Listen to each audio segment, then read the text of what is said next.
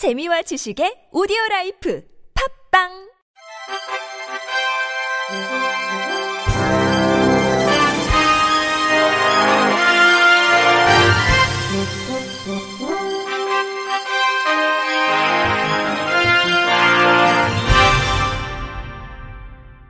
청취자 여러분 안녕하십니까? 3월 둘째 주 주간 KBIC 뉴스입니다. 국토교통부 국토지리정보원은 시각장애 학생이 지구의 형태와 대륙의 위치를 손끝으로 느낄 수 있도록 종이 전자지구본을 전국 맹학교 12곳에 배포한다고 밝혔습니다. 아울러 우리 영토에 대한 올바른 인식 확산을 위해 대한민국 전도와 세계 지도도 함께 제작해 전국의 일선 초등학교 6천여 곳에 배포합니다. 이번에 배포하는 종이점자 지구본은 시각장애 학생들이 지구본 만들기 체험을 통해 지구촌에 대한 호기심과 상상력을 키워가고 재미와 성취감을 맛볼 수 있도록 종이 도면 형태로 제작됐습니다. 또 국토지리정보원은 점자 지도도 제작해 전국 시각장애인 관련 기관 100여 곳에 배포합니다.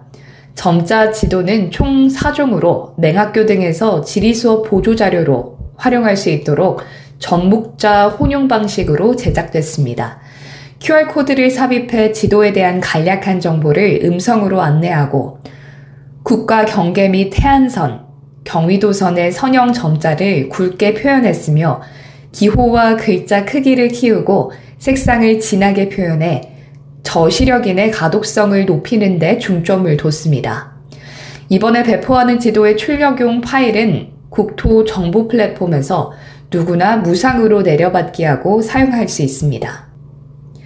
지난달 교육부가 행정 예고한 교사 자격 취득 시 특수교육학 개론이 의무에서 선택 이수로 변경된 것을 두고 장에게 우려가 쏟아졌습니다. 앞서 교육부는 유치원 및 초등, 중등, 특수학교 등의 교사 자격 취득을 위한 세부 기준, 일부 개정안을 행정 예고하며 교직 과목 중 교직 소양 영역에 디지털 교육 과목을 추가하는 세부 이수 기준을 조정했습니다. 이로 인해 특수교육학 개론은 2학점 이상 이수에서 선택 이수로 변경됐습니다. 이 같은 교육부 행정예고의 장에게는 잇따라 성명서를 내고 통합교육의 우려를 표하며 즉각 철회해야 한다고 목소리를 높였습니다. 한국장애인재활협의회는 정부의 통합교육 기조에 역행하는 것일 뿐만 아니라 지난 2022년 9월 유엔 장애인 권리위원회가 제2차, 3차 국가 보고서에 대한 최종 견해를 통해 권고한 통합교육 훈련 강화에 대한 국제사회 의견도 무시하는 행위라고 개정안을 지적하며 교육부의 특수교육학개론을 2학점 이상 의무 이수 보장하는 수정 의견을 전달했다고 밝혔습니다. 지난해 정신병원에 입원을 강력히 거부했던 정신질환자가 강제 이송 중 사망한 사건이 발생한 지 5개월 만에 또다시 발생한 정신질환자 사망 사고에 정신질환 당사자들이 분노하며 재발 방지 대책 마련을 촉구했습니다. 한국정신장애인협회 등 6개 장애인단체는 지난 7일 경기도청 앞에서 또다시 발생한 정신질환자의 강제 이송 중 사망사건 규탄 기자회견을 열었습니다.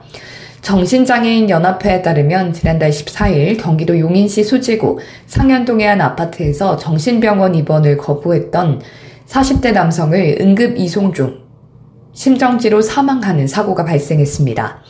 이에 정신장애인 연합회는 비자의 입원제도 개선 및 인권적 이송 방안 마련, 정신장애인 위기쉼터 설치를 통한 지원체계 강화, 정신장애인 위기 상황에 활용할 수 있는 지원체계 다각화 등을 촉구했습니다.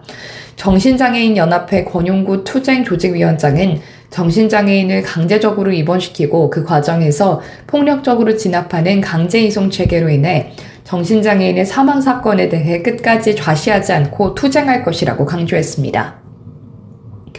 삼성전자가 시각장애인들에게 빛을 돌려주기 위한 첫 걸음으로 릴 루미노 글래스 시범 보급에 나선 가운데 최근 릴 루미노의 사용 적합성 검증을 목적으로 경기도 시각장애인 복지관과 초기 사용자였던 송승환 배우 겸 감독에게 glass 타입의 웨어러블 기기 30여 대를 무상 시범 보급했다고 밝혔습니다.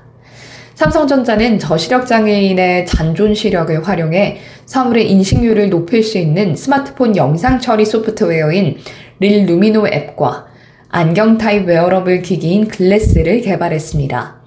릴 루미노 글래스 카메라로 촬영된 이미지는 앱에서 윤곽선 강조와 확대, 축소, 색 반전 대비 등 영상 처리를 통해 저시력 장애인들의 사물 인식률을 높여줍니다. 특히 릴 루미노 앱은 저시력 장애인들이 스마트폰 화면을 보지 않고도 쉽게 조작할 수 있도록 촉지 감각을 활용한 UX를 적용했습니다. 또 삼성 서울병원과 임상 시험을 통해 사용자 안전을 검증했고 별도 시각장애인 사용자 평가를 통해서 기존 상용 제품 대비 성능과 피로도, 사용성이 뛰어남을 확인했습니다. 송승환 감독은 어렴풋이 형체만 보이던 사람과 사물을 제대로 볼 수 있어서 만족스럽다며 연기를 하면서 상대 배우를 잘 알아보기 힘든 어려움이 있었는데 리허설 등의 과정에서 릴 루미노를 사용하면 배우의 얼굴과 표정을 느낄 수 있어 연기 생활에 큰 도움이 될 것 같다고 말했습니다. 보건복지부가 한국장애인개발원장에 이경혜 문화복지공감 대표를 임명했다고 밝혔습니다. 신임 이경혜 원장은 부산 전자도서관 관장, 한국시각장애인 여성연합회 및 열린 네트워크 공동대표 등을 역임한 바 있습니다. 신임 원장은 2006년 국무총리실 장애인 정책조정위원회 산하 장애인 복지발전 5개년 계획 실무 추진위원으로 활동했고 같은 해 유엔 국제장애인 권리협약 체결 시 한국 시민단체 대표단 여성위원장으로서 장애 여성들과 함께 협약 내에 장애 여성 단독 조항을 만들어내기도 하는 등 장애인 정책 전문가로서 행보를 이어온 국제통입니다. 복지부 관계자는 장애 분야의 전문 지식을 갖추고 있어 장애와 비장애를 잇고 우리나라 사회 통합과 장애인 복지 발전에 큰 기여를 할 것으로 기대한다고 전했습니다.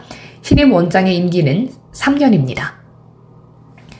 미국 장애인법 제정의 기틀을 세운 장애인 인권운동가 주리스 휴먼이 75세를 일기로 타계했다고 영국 더 타임스, 미 ABC 방송 등이 현지 시각으로 지난 5일 보도했습니다. 휴먼의 막내 남동생 릭은 휴먼이 소아마비 증후군으로 추정되는 심장 질환을 앓아 지난 일주일간 미국 워싱턴 DC에 있는 병원에서 치료를 받다가 사회 세상을 떠났다고 전했습니다. 미국 장애인 인권 운동의 대모로 불리는 휴먼은 미국 장애인법 통과의 발판을 마련하고 빌 클린턴과 버락 오바마 행정부, 세계은행에서 장애인 정책을 다루는 행정가로 일하며 장애인 인권을 위해 헌신했습니다. 1947년 펜실베이니아주 필라델피아에서 태어난 휴먼은 소아마비를 알아 생후 18개월 만에 두 다리를 쓰지 못하게 됐고 5살에 뉴욕시 브루클린의 한 공립학교에 입학하려 했으나 학교에 장애인을 위한 시설이 제대로 갖춰지지 않았다라는 이유로 입학을 거절당했습니다. 성인이 된 휴먼은 교사의 꿈을 안고 교원 자격 시험에 응시해 필기 시험과 구술 시험을 통과했지만 뉴욕주 교육위원회는 휴먼이 신체적 제약 때문에 학교에서 불이 났을 때 학생들을 제때 대피시키지 못할 것이라며 교원 자격증 발급을 거부했습니다. 그러나 휴먼은 1970년 뉴욕주 교육위원회를 상대로 제기한 법정 소송에서 승소해 뉴욕주에서 휠체어를 탄 최초의 장애인 교사가 됐습니다. 1973년에는 장애인 권리의 초석이 된 재활법 504조의 시행 규정 서명을 요구하며 장애인 동료 100여 명과 샌프란시스코 연방 정부 건물에서 24일간 점거 농성을 벌이기도 했습니다. 이상으로 3월 둘째 주 주간 KBRC 뉴스를 마칩니다. 지금까지 제작의 이창훈, 진행의 유정진이었습니다. 고맙습니다. KBRC.